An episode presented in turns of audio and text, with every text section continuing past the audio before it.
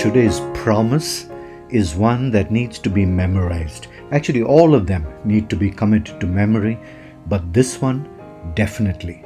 1 Corinthians 10:13 and I'm reading from the message. No test or temptation that comes your way is beyond the course of what others have had to face. All you need to remember is that God will never let you down. He'll never let you be pushed past your limit. He'll always be there to help you come through it.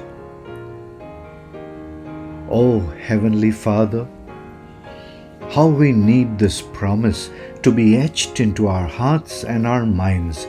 For so often we crumble and give in to our temptations, not realizing that in your faithfulness you have promised that this temptation doesn't have the power to overcome me, and even more, that you will strengthen us to endure it while also providing a way of escape.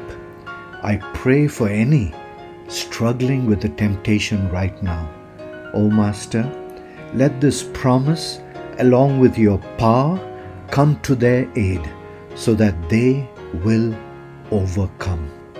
To you belong the glory, Lord, and we pray this prayer in Jesus' name.